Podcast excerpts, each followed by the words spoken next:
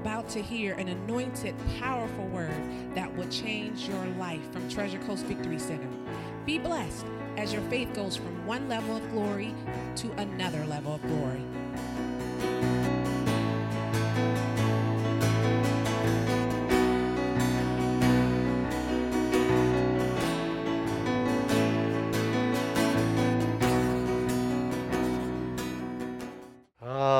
Let's go tonight. Take your Bibles and uh, let's start in John's Gospel, chapter 3 tonight. Father, I thank you once again for your word on the kingdom. Father, I thank you as we plant the seed. You said we just sow the seed. Praise God. We go to sleep, we wake up, we sow, we go to sleep, wake up. We thank you the kingdom of God will start to grow on the inside of us. The revelation will continue to get bigger and bigger. It'll get bigger than anything else in our lives, Father. And we thank you. We want to know your ways. We want to know the way that you do things, how you want us to do them. And we thank you for the revelation of it. And we give you praise to, uh, in Jesus' name by the power of the Holy Spirit. And we thank you. And everybody said? Amen. Amen. All right, let's just start in John chapter 3 first tonight, and then we'll go back to Genesis chapter 1. John chapter 3, look at verse 1. There was a man of the Pharisees named Nicodemus, a ruler of the Jews. The same came to Jesus by night and said unto him, Rabbi, we know that thou art a teacher come from God, for no man can do these miracles that thou doest except God be with him. Jesus answered and said unto him, Verily, verily, I say unto you, except a man be born again, he cannot what? See the kingdom of God. Nicodemus said unto him, How can a man be born when he is old? Can he enter the second time into his mother's womb and be born? How many know this was a good question? Jesus answered, Verily, verily, I say unto thee, except a man be born of water and of the Spirit, he cannot what? Enter the kingdom of God. Now, notice, it, yeah, I was in the church a long time and I heard about born again. Born again was preached a lot, which there's nothing wrong with that. But if you check out Jesus, he only preached it one time in his whole entire life. How many of you know that? And notice he never preached born again and going to heaven. He never even mentioned heaven in this scripture here. He said, When you're born again, you shall then be able to see or comprehend the kingdom of God. He goes on to say that if you cannot be born again, you cannot enter what? The kingdom of God. So his main point here was not being born again. His main point was to enter the kingdom of God. So his main preaching was on the kingdom of God. All right, go to Genesis chapter 1.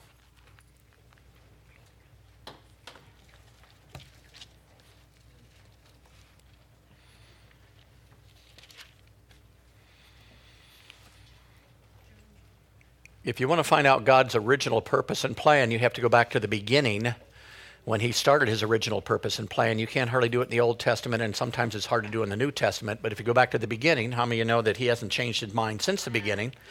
So we go back to the beginning. Genesis chapter 1, let's read verse 26.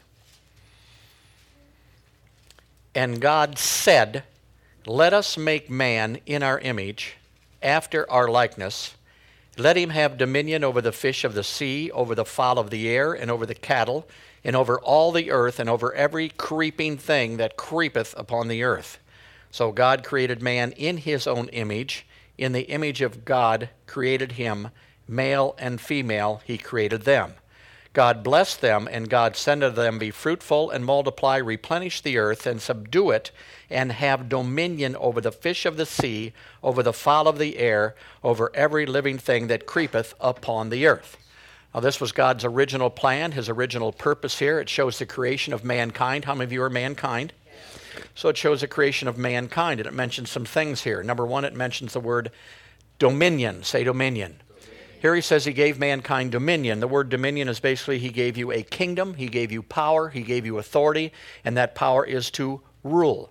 That's why, in the heart of every person that you'll ever run unto, whether they're saved or not, there is a dominion spirit on the inside of every human being. That dominion spirit was born into you. It's a gift from God. It's in you. How many know it can be used rightly? It can be misused. So there's a desire in every human being to be able to control their circumstances and their situations, and that's because God is the one that put it in there. So this tells us quite a bit of things, the scripture here. First of all, man's purpose. Why was man created? Man was created to rule and to reign and to have dominion over a kingdom. Here it also tells you his assignment. He was supposed to rule where? On the earth. He was supposed to rule on the earth. He was supposed to rule things. But notice he was not made to rule other people, things, and the earth. And number three, it shows that we have a position. He was made a king with God's ability. He was made in God's image and also God's likeness. So, this is God's original plan, his original intent for mankind. We know that Adam and Eve messed up and the whole thing got messed up, but Jesus came to restore us back to our original position. Say, restore. What does restore mean? It means to take you back to your original position that you were in at one time. If I drop this book on the floor tonight and I pick it up and I put it on that table, how many know I did not restore this book? I just moved it to the table. But if I put it back in the same place to where it was before it fell down, then I restored the book back to its original place. So when you got born again, Jesus already prepared for you that you would be restored back to your original place. Well, where am I? I am a creature who now has dominion I have dominion over the earth. I also have authority to rule a kingdom. I basically have a dominion spirit on the inside of me where I can rule things in the earth, but not other people. Now, notice if, if you don't know where your dominion is and, and how to use it, you'll use it in the wrong way. That's why people are basically manipulated. People are trying to control other people. If you can't control your own situations, you'll always be looking to control someone else because you want to control something. That's why until you find out what you're allowed to have dominion over, you'll always be a person who tries to control everything in their life. And I'll tell you, control brings no peace and no joy because most of the things you're controlling won't be controlled anyway. And you just end up in an argument over the person you're in control. So the whole kingdom of God, basically right now, most people who are Christian in the kingdom of God are still trying to control something other what they were made to control to begin with and to have dominion over with. You don't have dominion over any other person you have dominion over the fish of the sea, the fowl of the air, and everything that God created. Notice it also says in his image and likeness. Say image, image. say likeness. likeness. Now, image is basically, we know image in the natural realm from uh, I got a Toyota car, and on my car they got this little round thing on the front that looks like two half circles or a heart, and basically that's the image that represents Toyota. Everybody has their apple has an image. What is it? It's an apple that somebody apparently took a bite out of. Praise God, and that is the image basically there. So the image basically that, that you have is basically put on everything, everything that's created and everything that is completed. Say completed. completed. So notice now, Toyota does not put their image on an automobile until they made the automobile. They tested the automobile. They made sure the automobile could do what the automobile was supposed to be. Then they put the image on it. Hallelujah. Glory to God. God placed his image when he created man. That means before you were even brought into this earth, God had already tested you. Amen. I'm just going to throw this out here today because we can't get into this. We'll be here all night. Yeah, basically, you were already tested. The Bible says before you were knit in the womb, God already.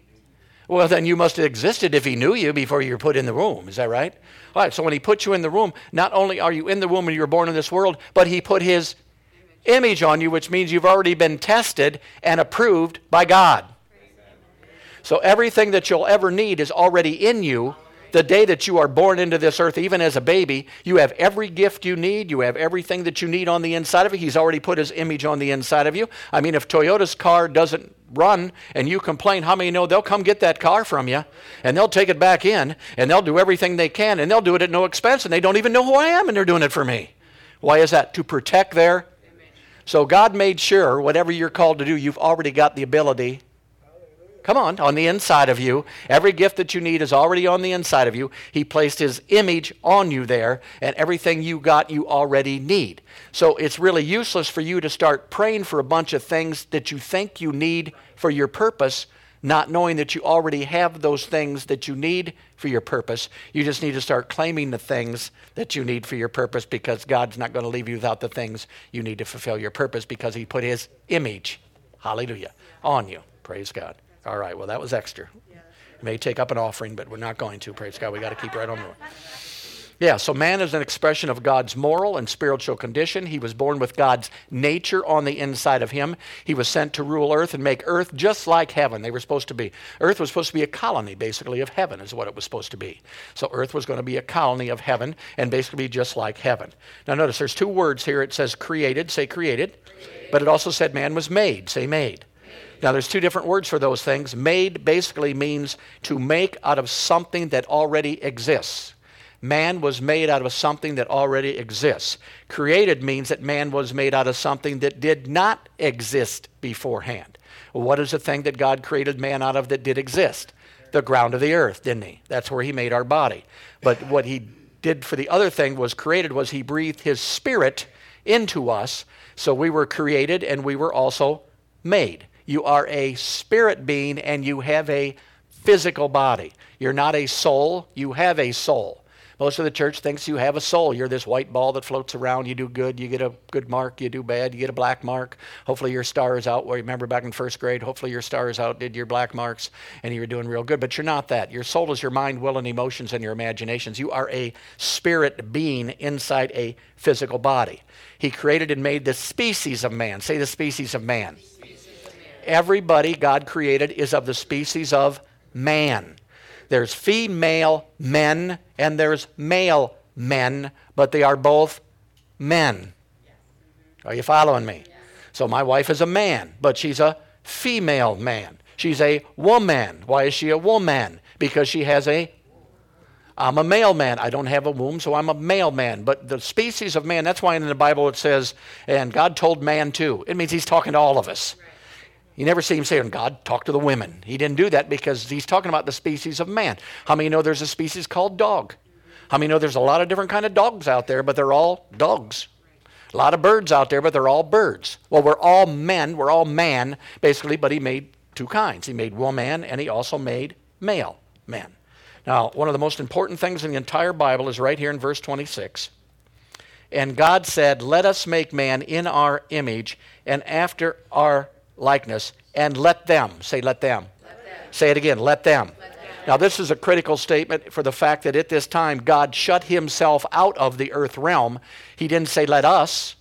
If he would have, he would have included himself in dominion over the earth and all this. But he said, let who? Them. Who are the them?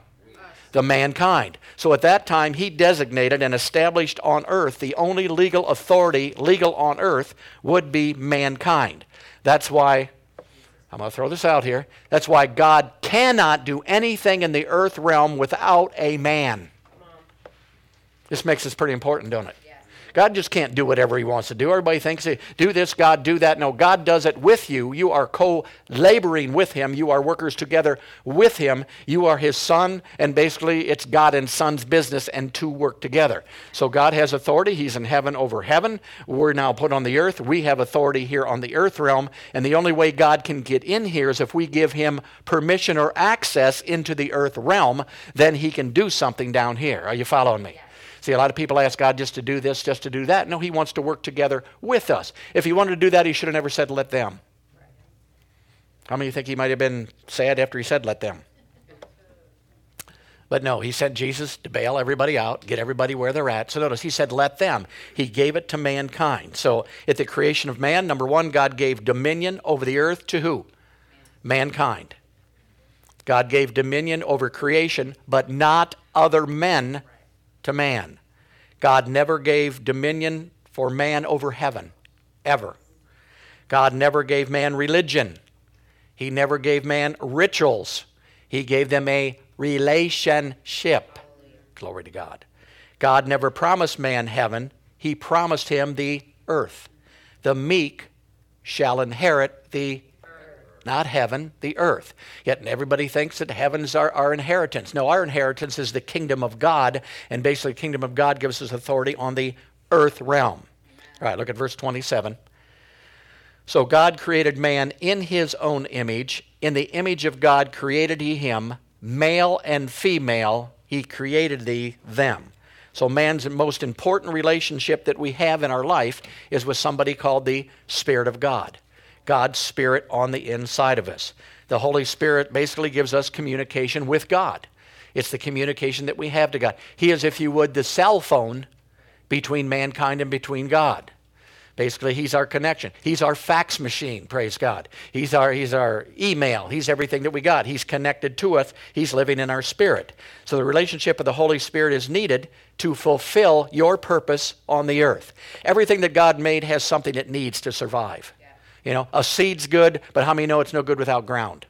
A fish is a good creation. How many know it's not good without any water? I mean, a bird's good, but it's not good if he can't fly and he, and he, doesn't have air to fly around with.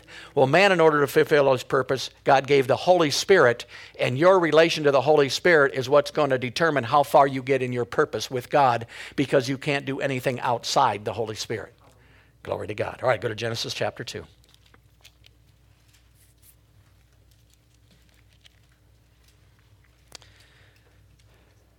Genesis 2, look at verse 17. But of the tree of the knowledge of good and evil, you shall not eat of it, for in the day that you eat it, you shall surely do what?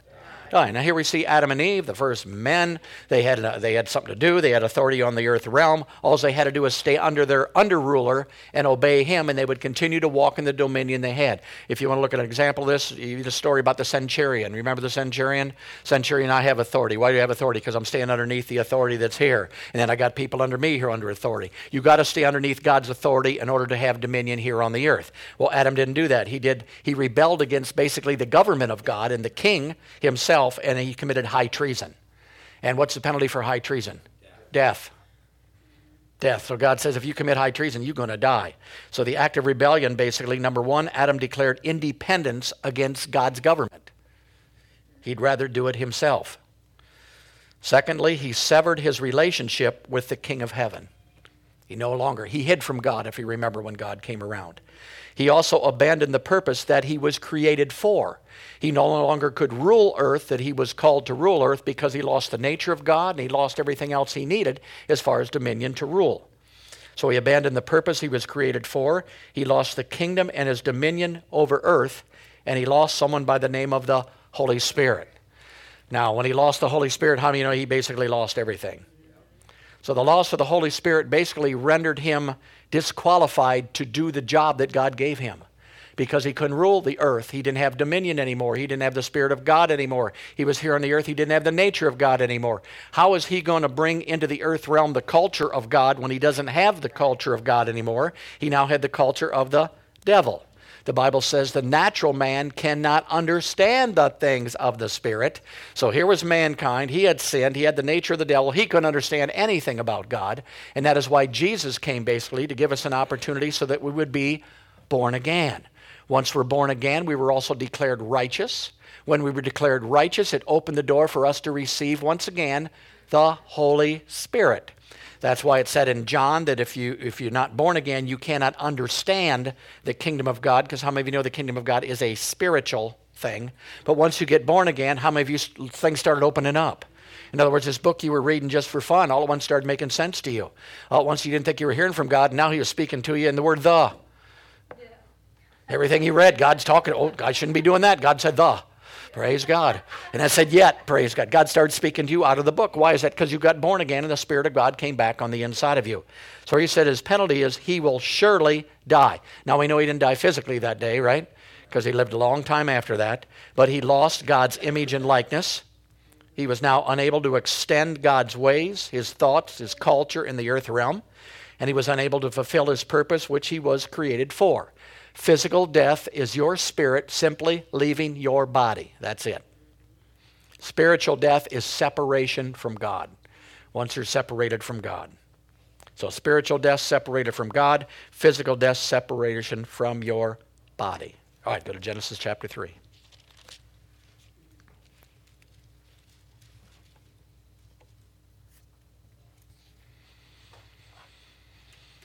All right, let's look at verse 15. God says, And I will put enmity between thee and the woman, talking to Satan, and between thy seed and her seed. It shall bruise my head, and thou shalt bruise his heel. So here's God. God's got to do something, so he immediately declares what he's going to do. He says that basically he's going to restore the kingdom of God to mankind because God's purpose never changes. He's going to declare an offspring. Who's an offspring? An offspring of God that was going to come to the earth and he was going to get back everything that man lost. What did Jesus provide? It's easy. What did man lose? Whatever man lost, Jesus provided. He never provided you really heaven. He never provided you rituals. He never provided you religion. He never provided you that stuff because you never had it to lose. People say, well, he got heaven back for us. You were never in heaven. You didn't fall from heaven, you fell from your dominion. The person that fell from heaven was Satan. And he didn't fall, he got kicked out. Praise God. Hallelujah. All right, so the offspring was going to come, and first of all, he was going to break the power of the adversary. He was going to come and destroy the works of the devil. He was going to regain authority and dominion for mankind once again. We were going to have our authority and our dominion back. He was going to restore God's nature and God's kingdom back to mankind. He was going to restore the Holy Ghost back to mankind. And basically, he gave us our purpose back. I mean, you know, if, if Jesus would have never came, we'd have never had a purpose here on the earth. We'd have just went around, lived in sin, tried to be a good boy and good little girl, and hoped that we made it to heaven. But he came back and restored our purpose to us. So the greatest need of man is basically identified in what man lost. Whatever man lost, Jesus came to get back for mankind. He did not lose heaven, he lost a kingdom. Christianity always focuses on heaven. God always focuses on the earth. He did not lose religion, he lost a relationship. A lot of people say, Well, I have a relationship with God. My question is always, Is your relationship through religion? So you can have an intimate relationship with God based on what He's done for you, or you can have a religious relationship with God depending on what you've done for Him. If you think you're gaining God's graces by doing a whole bunch of good stuff and impressing Him, you're wrong. You should be impressed with what He did for you, then live out of what He did for you, and you won't have to worry about you do, praise God, because of what He did makes the difference. So religion can never restore the position or the relationship with the kingdom of God. That's why people in the body of Christ who are taught religion, who live in religion, sooner or later will backslide. You can only put up with religion so long. And then you're either going to run away from it, you're going to get tired of it, you can't take it anymore. I mean, we went to Israel years ago, and there's people kneeling on a concrete floor in front of a wall, going back and forth and back and forth. And it just crossed my mind. I said, Is this what God will, is this what a loving God would really want? Is for me to do this kind of stuff? No, that's not what He wants. That's religion, basically. If they came out of that, they'd be jumping up and down praising God in front of the wall. Hallelujah, because of everything that He did for them. So religion keeps us back, it focuses on heaven heaven. It focuses on our what we do, our works. The kingdom always focuses on what he's done for me and freely given me. The Bible says that the veil was ripped from top to bottom. So the only one that could really do anything for us was Jesus. Because why is that? Because there was no other spirit who was righteous left. All mankind was created after the first man, and all were created unrighteous. So God had to send Jesus, his son, man and spirit, Jesus Christ, into the world. What for? To set us free. He was the only one. God is the chaser in your life. You are the one being pursued. Instead of allowing us to expend our lives frustrated, trying to do good works, trying to do our best, trying to appease God, struggle and fight to touch God, He came down and He took care of it Himself. Praise God. Hallelujah. All right, go to Romans chapter 10.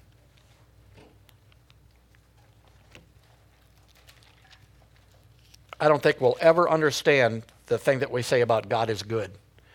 Because every time you discover something else He did for you, He gets gooder and he just keeps getting gooder. And then you think you got it all figured out, and you find out something else. My God, he did gooder yet. Praise God. He just keeps getting gooder. Hallelujah. Glory to God. All right, Paul was addressing religion here, Romans chapter 10. Look at verse 1. He says, Brethren, my heart's desire and prayer to God for Israel is that you might be saved. For I bear them record that they have a zeal of God, but not according to knowledge. For they, being ignorant of God's righteousness, they go about to establish their own righteousness and have not submitted themselves unto the righteousness which is of God. For Christ is the end of the law for righteousness to everyone that does what? Believes. So he's, he's rebuking these people, saying, Man, you're into religious things. You're wasting your time. You're wasting your effort. You're not making any spiritual progress. No matter how zealous you look, no matter how committed you are to religion, no matter how loyal and faithful and dedicated, you will still be dissatisfied and searching for more until you find the kingdom of God. Nothing will ever satisfy you. So we want to bring people who are in religion out of religion. We want to bring them up to the goodness of God. God did everything that we need, He provided everything for us. It's not what we did to get saved, it's by grace through faith, not of ourselves. It's a gift of God. How is righteousness? It's by grace through faith, not of ourselves. It's a gift of God. How about healing? It's by grace through faith, not of ourselves. It's a gift of God. And we receive salvation. Now we receive the other things the same way we always try to get the other things or, or, qualify for the other things, but they were all freely given to us, so we just need to receive them. Amen. Praise God. All right, go to Matthew chapter 5.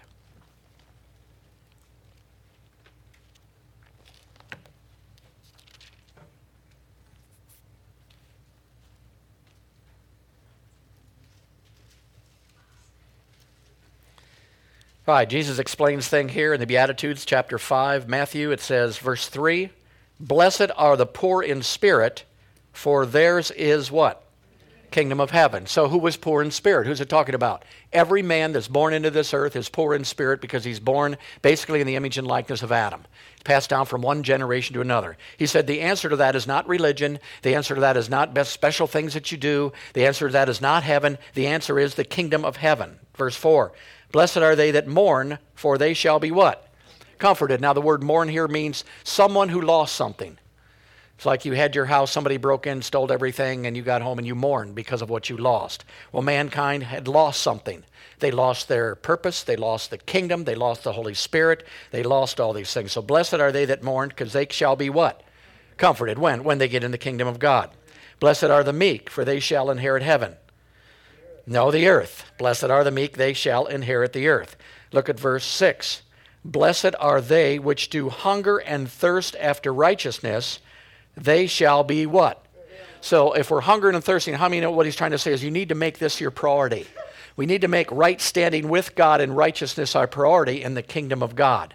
Man has a hunger for righteousness, right position, right relationship, and the kingdom provides it for us. If you don't know the kingdom provides it for you, you'll try to obtain it through religious works in order to become righteous with God.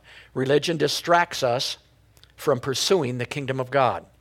And here's a key God gave me a long time ago. He said, You will never pursue the kingdom until you believe that you need the kingdom. You will never study, go after, read about the kingdom, and study the kingdom until you absolutely know that you need the kingdom of God. Jesus said, Come to me, all you that labor and are heavy laden, and I will give you rest. My yoke is easy, and my burden is. How many of you know when you're in religion there was nothing easy, nothing light, nothing anything? Praise God. All right, go to Romans chapter 8.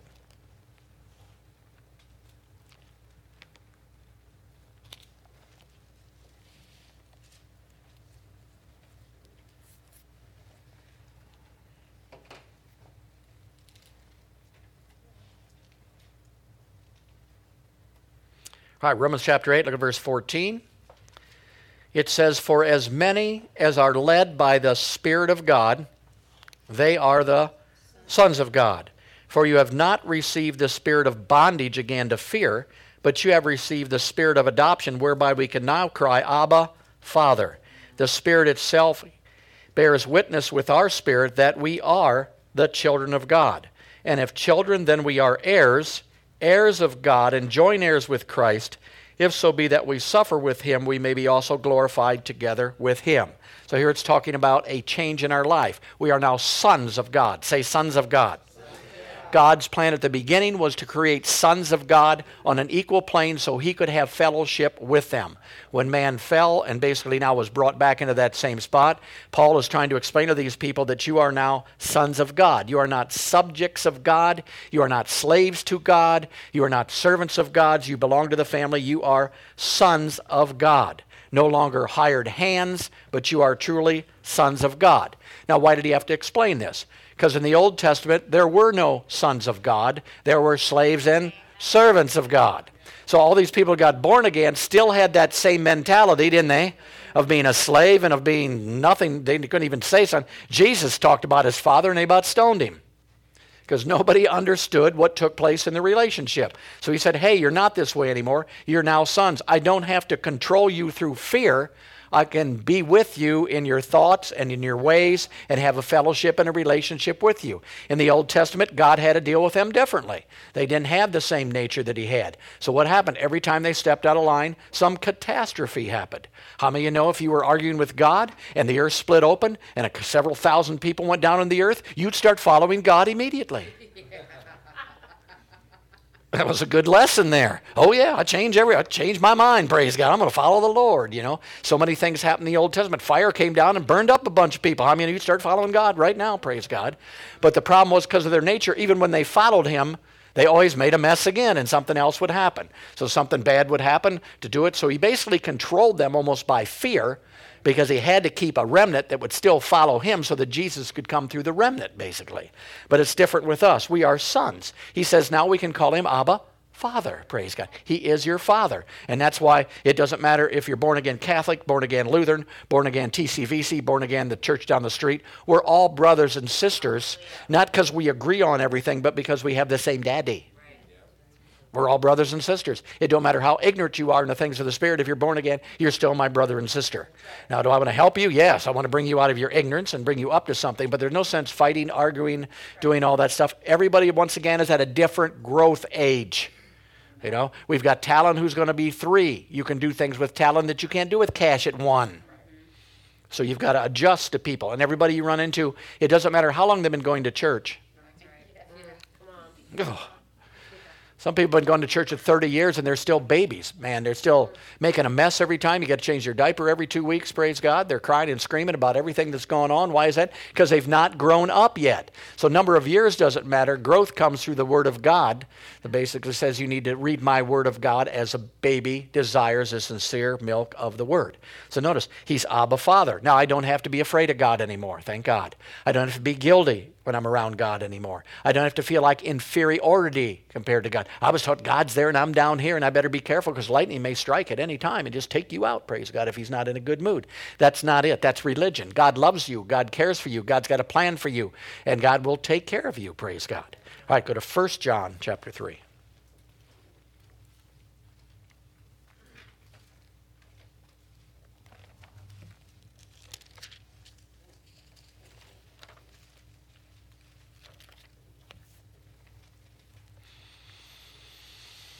All right, 1 John chapter 3.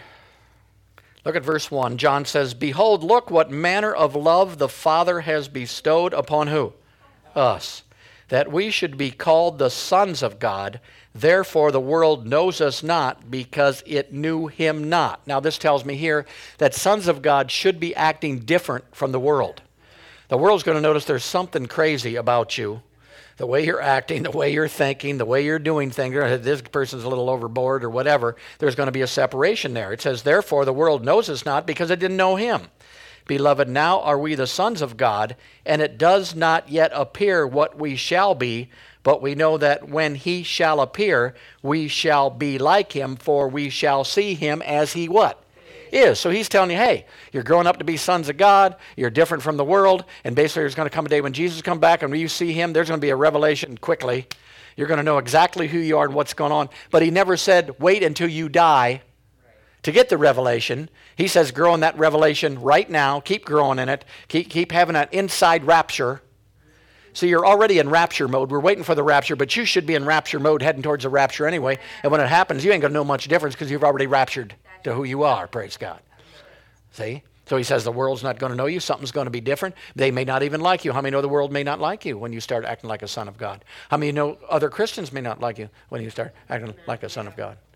You know, I was reading the other day where Jesus was there and basically a guy had a withered hand and he healed him and everybody got mad at him. Can you imagine that? And then he left after that and, and his friends came and said, He's going a little bit crazy. We better help him out. It says his friends. His friends. Who needs friends like that, for God's sakes? Praise God. So Jesus was walking like that. So when you're walking like that, things are going to happen in your life, basically, that are different from what the world is already doing. Basically, right now, we've been called not sons, but everybody's been called a Christian. Everybody thinks they're a Christian. People who aren't even born again think they're a Christian. They think it's a label. They think it's a tag. They think it's a club. And you can just join the club. You can't join the club. You have to be born into this club. And Christianity, really, in the Bible, is a description of a culture for his kingdom.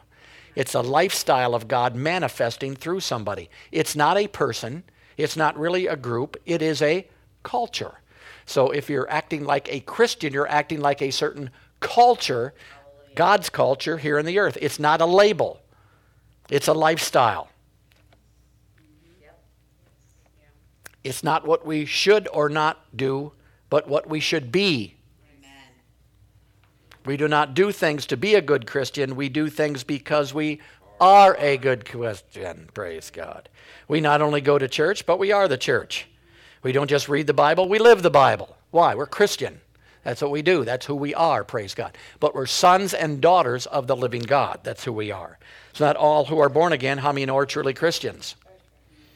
As sons and citizens, we have legal rights. We must be delivered from our religious mindset and have our thinking adjusted so we can live a kingdom life. God has restored to us our original position of sons and citizens and co rulers and kings. All right, go to Colossians chapter 1.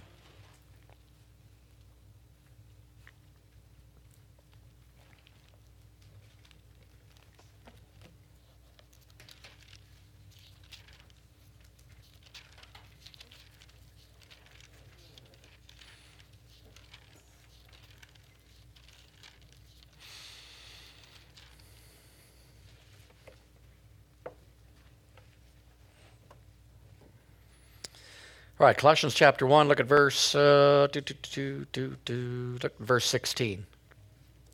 Talking about Jesus, for by him were all things created that are in heaven and that are in earth, the visible and the invisible, whether they be thrones or dominions, principalities or powers, all things were created by him. Now, how many of you agree with that? He created everything, didn't he? Now look at the last verse there. All things were created by him, and they were created what? For him. So you were created for him. He was not created for you. We tra- taught him when I was in religion, I thought that he was created for me. If I needed my mortgage, then he was created to take care of my mortgage. If I had enough faith, if I needed money, he did this. If I needed healing, he did that. But no, you are created for him. That means you need to find your purpose. Now, why were you were created? You were created basically to extend his kingdom from an invisible place to a visible place. That was God's whole plan. How was he going to do that? He was going to take his invisible Holy Spirit and put it in man's invisible spirit, put him in a visible flesh body to rule a visible earth. So he had contact with the earth realm through mankind. That's where his contact comes.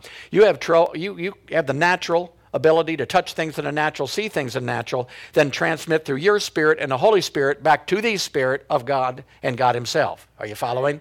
That's why we're here. We are the connection between the two. We are, that's why we were here. So He took His unseen spirit, put it in the unseen spirit of man, put man in a seen physical body to rule the earth that's on the scene down here. That's the way he wanted to do it. He didn't never want to come here in the earth realm. He cannot come and rule because he does not have a physical body. He has no rights here. He already said, let them, not me. So he can't come here as a spirit being and do anything. He has to do it through a spirit who has his spirit, who's in a physical body, who has contact with the earth. Are you following me? Yeah. I, I mean, this should make you feel a little bit important. I mean, it does me. It makes me feel a little bit important. You know, my goodness sakes, God, God needs me. Uh, it was hard for me to say that the first time. I, I didn't know God needed me. I needed God. But no, we were told me He needed me, but He does. He needs us. It's God and sons, praise God. So God's communication is basically through your spirit and the Holy Spirit living here on the earth. That's why it's so important for us to stay in contact with the Spirit of God on the inside of us. Notice, He knows everything about heaven everything about the earth. He can tell you anything on the inside of you. You got any questions? You go to the Holy Ghost, he'll tell you the answer. He's like in both worlds and knows both ones. He's, he's in contact with everything. So we have to learn basically to live inside out rather than outside in. We've been talking about that on Sunday a little bit. You know, Eve saw and she worked in sense knowledge. We don't live by sense knowledge, we live by the Spirit of God who's on the inside of us, who will lead us and guide us into all truth and everything else. So man can learn and understand God's will and direction. How can he do that? Through the best teacher you could possibly get on the inside of you. The Holy Ghost lives on the inside of you. Do you think he knows anything about the nature of God? Think he knows anything about the power of God? Yeah, he knows everything. We've got the greatest teacher. In the Old Testament, they said they wanted to live in this day and age. They wanted to live in the day and age when the Spirit of God would live inside of mankind again. And we're living in it, we take it for granted. They couldn't do that. They didn't have the Spirit of God on the inside of them because they weren't righteous, but we do, praise God. We got the Holy Ghost on the inside of us, and we can hear His voice, praise God. So we were created not only by Him, but we were created for Him. We were created not necessarily for Him to meet our needs, although He promised that. We were created to meet His. See, my prayer started going to what do you want, God, instead of what I want, God. I had my grocery list, let me tell you. It was there. Give me this, give me, give me, give me, give me, give me, give me, give me, give me, give me, give me, and give it to me by Tuesday. You know, but that's what I was told. That's what you do in a prayer list. You make all those prayers out and you throw them out there, and none of them were getting answered. How many know if they don't get answered after about a year, you want to look for something else and do something else? But then I found out that all I had to do was find out His needs here on the earth, be used by God, seek first His kingdom and right standing with Him, and then He took care of all the needs that my grocery list had for 25 years and do anything.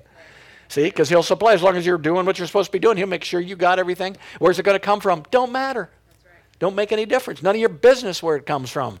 He can handle it. Don't worry about it. He's got plenty of stuff. Many know he owns everything? I mean, you could be a pauper today and a millionaire tomorrow, praise God, just like that. You don't know what God's going to do for you, praise God. Hallelujah. But it comes by right priority.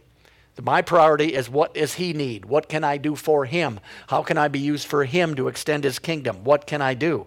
You are not a natural man trying to live in the spirit. You are a spirit man trying to live in this natural realm. That's who you are. You are a spirit being. Now, this is the revelation that changed my prayer life totally. I mean, I had a prayer life like everybody else has a prayer. I prayed like everybody else prayed. But when I found out, first of all, number one, that basically I was here for his needs, I had to renew my mind to find out what his perfect will is. Because if I know his will, I know what he wants. I mean, know somebody's will is what they want.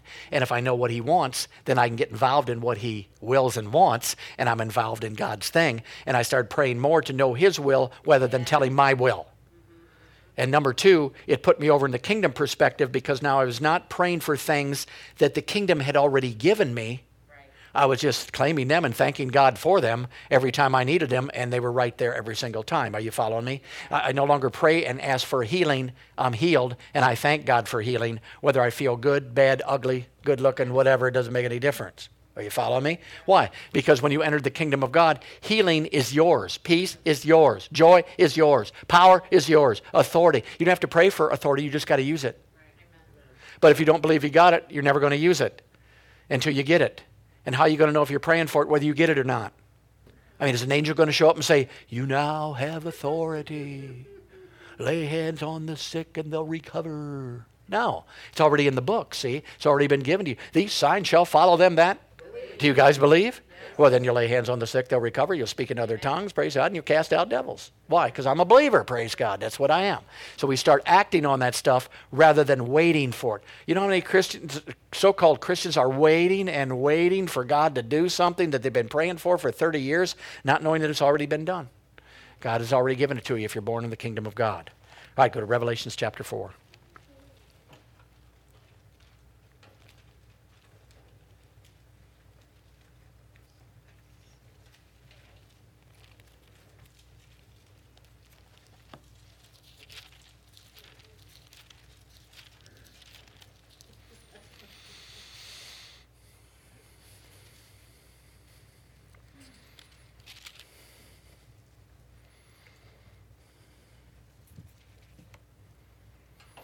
All right, did you find Revelations chapter 4?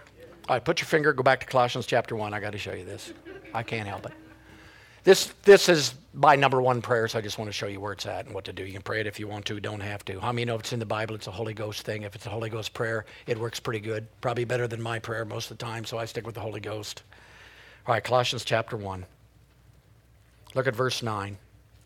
For this cause we also, since the day we heard it, do not cease to pray for you and desire that you might be filled with the knowledge of His will in all wisdom and spiritual understanding, that you might walk worthy of the Lord unto all pleasing, being fruitful in every good work and increasing in the knowledge of God, strengthened with all might according to his glorious power, unto all patience and long suffering with joyfulness, giving thanks unto the Father which has made us able to be partakers of his inheritance in the saints of light. He has delivered us from the power of darkness, has translated us into the kingdom of his dear Son, in whom we have redemption through his blood, even the forgiveness of sins, who is the image of the invisible God, the firstborn of every creature. That's the prayer. Uh, that's my favorite prayer right there. Why? You're praying for the knowledge of God's will. You're praying to be fruitful in every good work. I mean, but wouldn't that ain't that fun? Wouldn't that be fun if you're fruitful in every good work? I mean, not just 20% or 30% or every now and then something happens that actually happens, but you're fruitful in every good work, wouldn't you? And I tell you what, you pray this prayer all the time. You're going to start seeing yourself be fruitful Be careful now. Careful. You're going to start seeing yourself be fruitful in every good work. And if you start seeing it in here, you know it's going to manifest out here because sure ain't the devil giving you that revelation. He don't want you to figure that out, praise God. And once again, that's my patience thing, you know, patience with long suffering and joyfulness. You know, there's all different kind of patience. I go back to Revelations. Oh yeah. I am patient. That's one kind.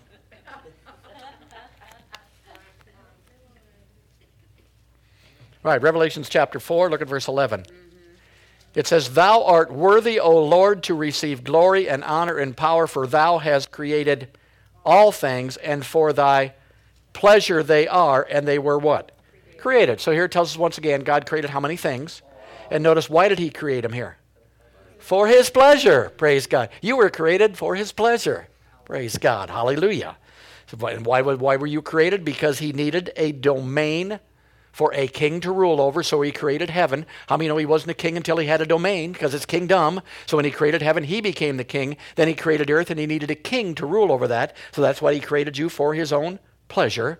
So God is the creator. And God is not only a creator, but he's a creator by nature. So the Bible says God is love. He doesn't have love, he is love. God is creator by nature. He just naturally creates stuff all the time because that's who he is, praise God. So how many of you know that if you're born after God, Just think about it a little bit. Not only are you loved, but you're creator. And you are creating a lot of things around you. You may have created the mess that you're in right now. Well, the best part about that, if you created the mess you're in, you can create your way out of the mess. Praise God. Hallelujah. So don't stay in the mess. Get yourself out of there. Praise God. So here it talks about a kingdom. When a kingdom, a king rules over his domain. Kingdom domain. Without any domain, you cannot have a kingdom and you cannot be a king. God created his own domain and he will never be unseated. How many know, don't matter how many coups are out there, nobody going to take over his kingdom. The Bible says his kingdom lasts how long? Forever. Forever and ever, praise God. God's throne is in heaven where he reigns in the invisible realm. But God reigns over the physical realm in a different way. How does he do that? Rather than rule directly, God chose to exercise his kingly authority on earth through human beings who are created in his image and his likeness. So God basically needs mankind to rule and bring the earth back. His kingdom come, his will be done on earth just like it is in heaven. So I want to grow into a place where I understand what it's like in heaven, what God's nature is, what it is, so I can transfer that into this earth realm here and one at a time straighten people up to where they're half thinking like they should be thinking to get them delivered and to get them set free. But notice, God needs man, but also the devil needs man. The battle on the earth is over man. It's over mankind. The devil never wrote any bad books. He never killed anybody. No, it was a person influenced by the devil who wrote the bad book and who killed somebody. Well, how many you know God never came down here and wrote a good book other than the Bible? No, he didn't write my book. He influenced me to write the book and wrote the book through me and could not do it if I didn't write the book. Are you following? So man is the centerpiece of the whole thing. God's not the centerpiece. The devil isn't. We are the center of everything, praise God. That's why the earth was created. That's why man was created. And basically, we're here on the earth realm now, and we've got an opportunity to exercise dominion over this earth realm through what God has done for each and every one of us. So once again, you're important to God. So many people who are in the church don't think they're unimportant, think they got no value. You do have value. You are important, my God. Hallelujah. All right, go to Psalm 8.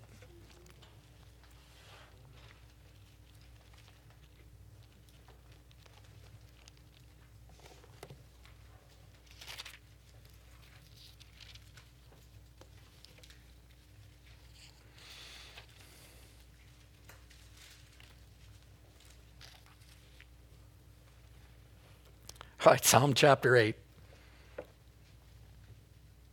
Look at verse 4. Oh, no, go back to verse 3. When I consider thy heavens, the work of thy fingers, the moon and the stars, what thou hast ordained, what is man that you are mindful of him, and the Son of Man that you visited him? For thou hast made him a little lower than the angels. Say angels. angels. Now, if you look up this word, it's not angels, it's not angelos, it is basically Elohim. How many know Elohim is never translated angels? It's translated who? God. All right. They must have been afraid to put that in there. I don't know. A little lower than God, and has crowned man with glory and honor. Thou madest him to have what?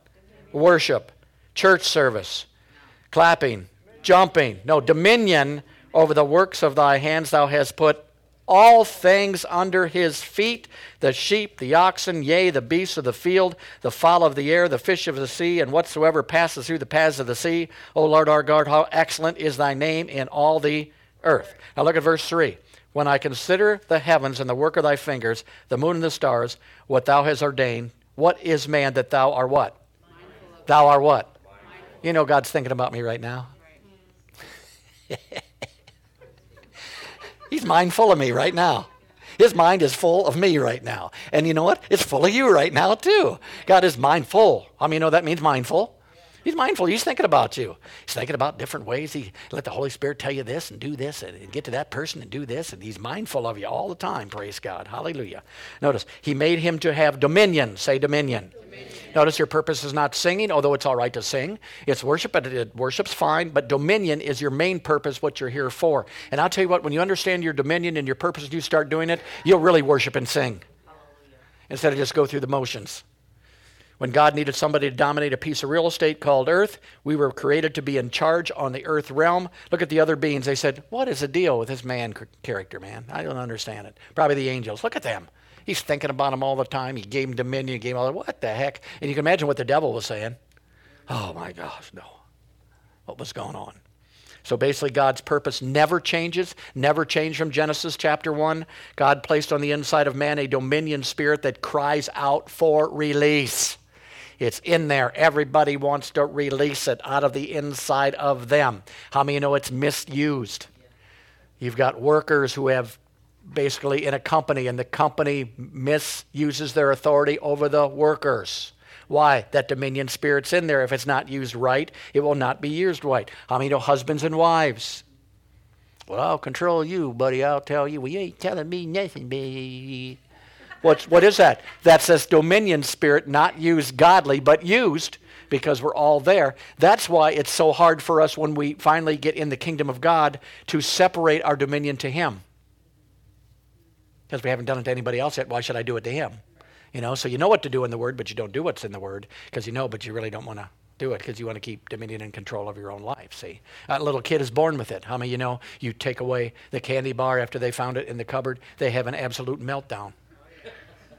Why is that? They, they, they, think they own you. They think they got dominion. What do you? So they cry. Uh, uh, they think that's gonna you know do something to you. They stomp their feet or they hold their breath or whatever they do. Praise God, and that's what they do. Why? That dominion spirit's already in there at the age of one, two, three. It's already on the inside and it's there basically. So humans were created with that, but basically we've got to learn to use it in the right way. Hallelujah. Remember when I don't know how many years ago it was now, but we went in to Iraq and, and they took over the country and that statue of Saddam Hussein was pulled down and it fell down. Well, people were out in the streets dancing and jumping up and down. Why? Because they've been under the dominion of someone they didn't want to be under the dominion of for years and they were rejoicing because dominion was now sort of restored back to them. They were oppressed and they hated it. Why do you hate oppression? Because you're created to have dominion. When you're oppressed, your dominion is repressed. So you get mad, you get upset, you get angry, you get somebody tells you not to do something. Correction. I don't need corrected. Even if I'm wrong, I don't need corrected. Well, yes, you do. You need corrected. And everybody's got a problem, but this is God this is God given authority, it just ain't God used authority. So we were created to dominate all things except for people. So that when we come under dominion of things in our life, it upsets us. When I was under the dominion of alcohol, I wasn't happy.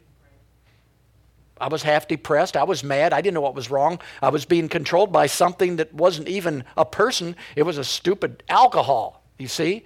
And people are under drug addiction, what are they? They're being dominated. They hate that. Why? Just because they're drugs? No, because on the inside of them, they know they should be ruling over what's ruling them. And that gets to you. That makes you mad. That upsets you. That gets you going. Cocoa leaves, tobacco leaves, alcohol, drugs. We bow to passions. We bow to our desires. People do, right now bowing to sex. Sex is ruling a lot of people in every single area of their life. It doesn't make you happy, praise God. Maybe for 30 seconds. See? But after that, I mean, there, there's a consequence to our decisions. There's a consequence to what we do, praise God. Fear tries to control us, keeps us down, keeps us from doing things. We don't want to be controlled by that stuff. Many in the church are in bondage to money. Can we go there okay with everybody? Yeah.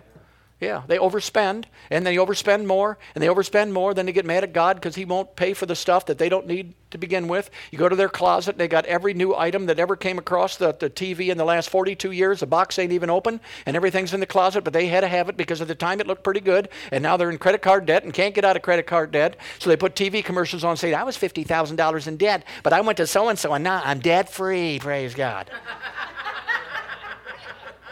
Seen those commercials? Taxes. I'm $50,000 back in taxes. Every time I do that, I tell Becky, pay your taxes like the rest of us. You wouldn't be 50,000 if you wouldn't have paid last year's and the years before. You wouldn't be at 50,000 right now. I don't feel sorry for you. But what is that? That's not being able to control your finances, not being able to control your debt. Praise God. Keep on spending, even though young people in these days, if you can't pay the credit card, don't charge it. Amen. I use my credit cards for gain. I get two or three percent back, I'll charge it, I'll pay it, and I'll take my three percent at the end of the month. Praise God. Hallelujah. They're going to pay me. I'm not going to pay them. Praise God. So we don't do that, glory to God. If you got a mortgage on a house, pay that thing off, praise God. God wants to pay it off. He won't give them the interest on the thing, these stupid corporations and stuff that aren't even probably godly. Go to God. Find out how to get rid of that thing, praise God. Hallelujah. So there's a lot of things we got to learn. You know, the first thing they did, if you read the book of Acts, was they came and they laid down all their property and stuff at the feet of the disciples, what did they say? Money ain't going to ain't going to control us anymore. Praise God. We're going to control money now. Praise God. So that's what they did. And that's the way it is in this day and age. Don't let anything control you. Nothing has a, a, a rulership over you unless you give it the rulership. You need to rule things, not pursue things. Rule over the things you got. Control your spending. Control your finances. Listen to God. You want to invest in somewhere? Just start asking God and he'll run into somebody and somebody will say, Hey, guess what? We're giving 10% on your money right now. You say, I'll take it. Praise God, that'll be good. But we've got to be led by the Spirit of God and we've got to do it. We can't come into bondage to anything in our life. Our feelings, our emotions, unforgiveness, offense, any of those things don't belong in our life. And it feels bad when we do it because we've got the opportunity to rule over each and every one of them. You can forgive people if you will. You never got to get offended again unless you want to. You don't have to be in fear. God has not given you a spirit of, but power, love, and of a sound mind. Praise God. Hallelujah. Oh, that can't be 8:30. I guess it is. Praise God. Hallelujah. Glory to God. Hallelujah. All right, Father, thank you for your word tonight. I thank you for opening up our hearts and our minds to, to your word again tonight and opening up to be kingdom thinkers, praise God. And we thank you we're not kingdom thinkers, we're kingdom actors and kingdom livers, praise God. We thank you for what you're doing in our life and give you the glory for it in Jesus' name. Amen. Amen. Amen.